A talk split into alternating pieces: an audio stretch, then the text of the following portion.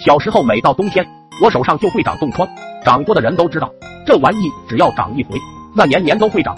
但凡一烤火或者发热，那真的是痒的不得了。老爸老妈看我也甚是可怜，就找了很多方法治疗，也未能取得多大的成效。农村冬天闲的没事的时候，哪一家烧的有火炉，就会去那家围着火炉烤着火聊着天。那天不知道是谁说了一个土方法可以治冻疮，说是长了冻疮的手在尿桶里面泡了，就永远不会长了。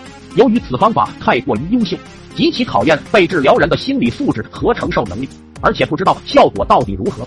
所以老妈老爸就没让我尝试，但是我自己对这件事深信不疑。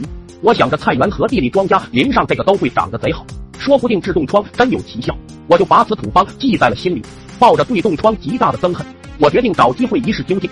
那时候不像现在，厕所都在家里，冬天特别冷，懒得跑出去，一般都会在房间角落放一个尿桶，第二天再倒掉。那天趁着爸妈还在睡懒觉，我瞄准了房间角落里的那个尿桶，悄悄的过去，拎着尿桶就去了门外面。双手毫不犹豫的就伸了下去，泡了将近一个钟头。那期间一阵阵胃啊，可是对冻疮的极度厌恶使我毅然决然的坚持了下去。后来二哥来找我玩，看见我如此行为极为震惊，硬拉着我去洗手。我偏不干，我怕我泡了这么久，被他一脚功亏一篑。我转头就跑，他就在后面一直追。我哪能跑赢二哥？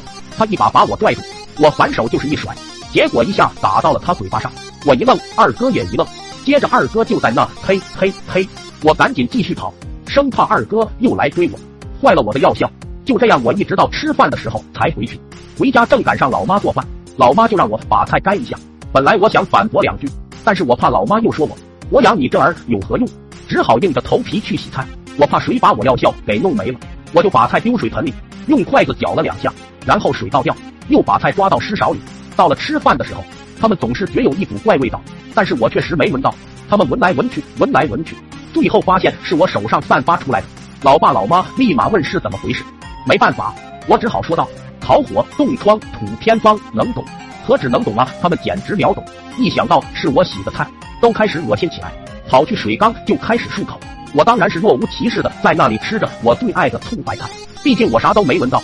后来饭是没有吃完的，我还被大人狠狠打了一顿，鼻涕眼泪一大把一大把流。直到我擦眼泪鼻涕的时候。我才知道我手的味道竟然这么重，眼睛都被熏着了。特别是擦鼻子的时候，差点昏过去。此后的很多年，我都无法直视我这一双手。当然，冻疮也没好。后来我又听说了，用生石灰水泡手可以治冻疮，本想再次尝试，无奈昔日被揍，历历在目，还是没敢试。哎，怂了。